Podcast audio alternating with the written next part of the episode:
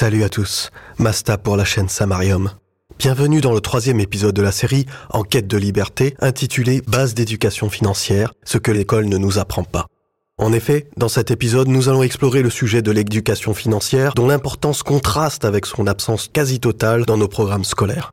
L'argent est un tabou, en particulier en France, ce qui est au final un triste paradoxe dans la société du capital, et cela toujours au détriment du peuple. En 2012, l'OCDE, ou l'Organisation de coopération et de développement économique, a défini l'éducation financière comme une combinaison de conscience financière, de connaissances, d'habiletés, des attitudes et comportements nécessaires pour prendre les bonnes décisions financières et finalement arriver à un bien-être financier individuel et apprécié par la personne elle-même.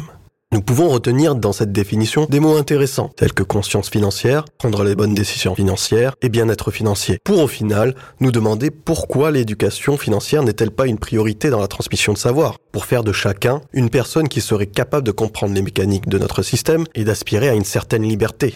Ce constat de l'absence d'éducation financière a des conséquences graves pour les individus et pour la société dans son ensemble. En effet, une mauvaise gestion de l'argent peut entraîner des dettes, des crédits à la consommation et des difficultés financières à long terme. La liberté est compromise, les inégalités se creusent. Dans ce podcast, nous allons ensemble comprendre les bases de l'éducation financière. Je vous présenterai des solutions concrètes et des ressources gratuites et accessibles à tous, mais pourtant beaucoup trop peu diffusées. Vous les trouverez en lien dans la section commentaires. Mais alors, quels sont les sujets essentiels à connaître dans le monde de la finance personnelle? Tout d'abord, il est important de comprendre la notion de budget. Un budget est un outil financier essentiel qui permet de planifier et de suivre vos dépenses et vos revenus. En établissant un budget, vous pouvez avoir une vue d'ensemble dans vos finances et prendre des décisions éclairées concernant vos dépenses. Une fois que l'on a établi un budget, il est important de savoir comment gérer ses dépenses. Cela peut inclure l'apprentissage de la différence entre les dépenses à court terme et les dépenses à long terme, ainsi que l'apprentissage de la distinction entre les dépenses nécessaires et les dépenses superflues. Vous pouvez également identifier les domaines dans lesquels vous pouvez économiser de l'argent et ainsi améliorer votre situation financière. Un budget peut être créé en utilisant une feuille de calcul, une application de gestion de budget ou tout simplement un papier et un stylo. En appliquant une méthode budgétaire, il sera très difficile pour vous d'avoir des mauvaises surprises sur vos comptes à la fin du mois.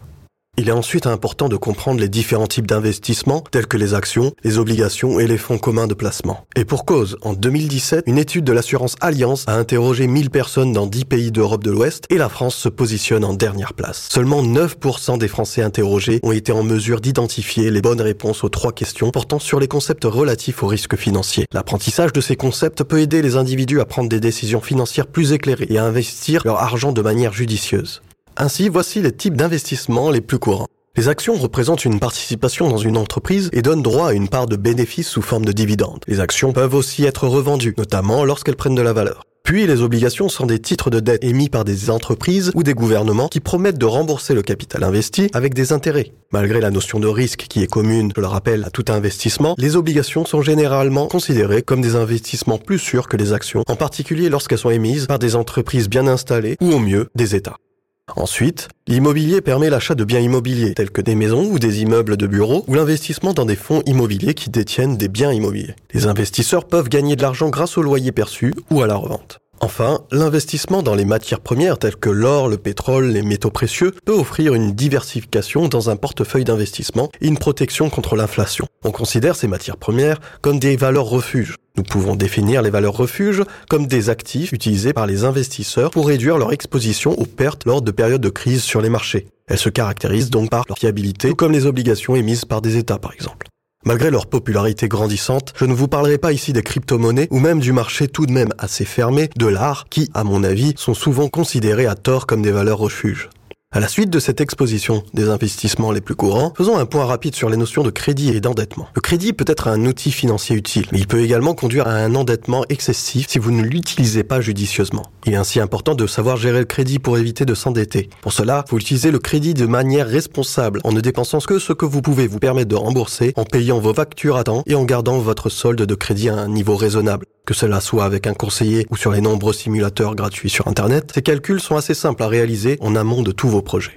Enfin, il est important de comprendre les différentes options de planification financière. Ce sujet est plus que jamais d'actualité en France avec la réforme des retraites dont le projet de loi a été adopté cette semaine au Sénat, sans parler du questionnement grandissant concernant le sens de la valeur travail.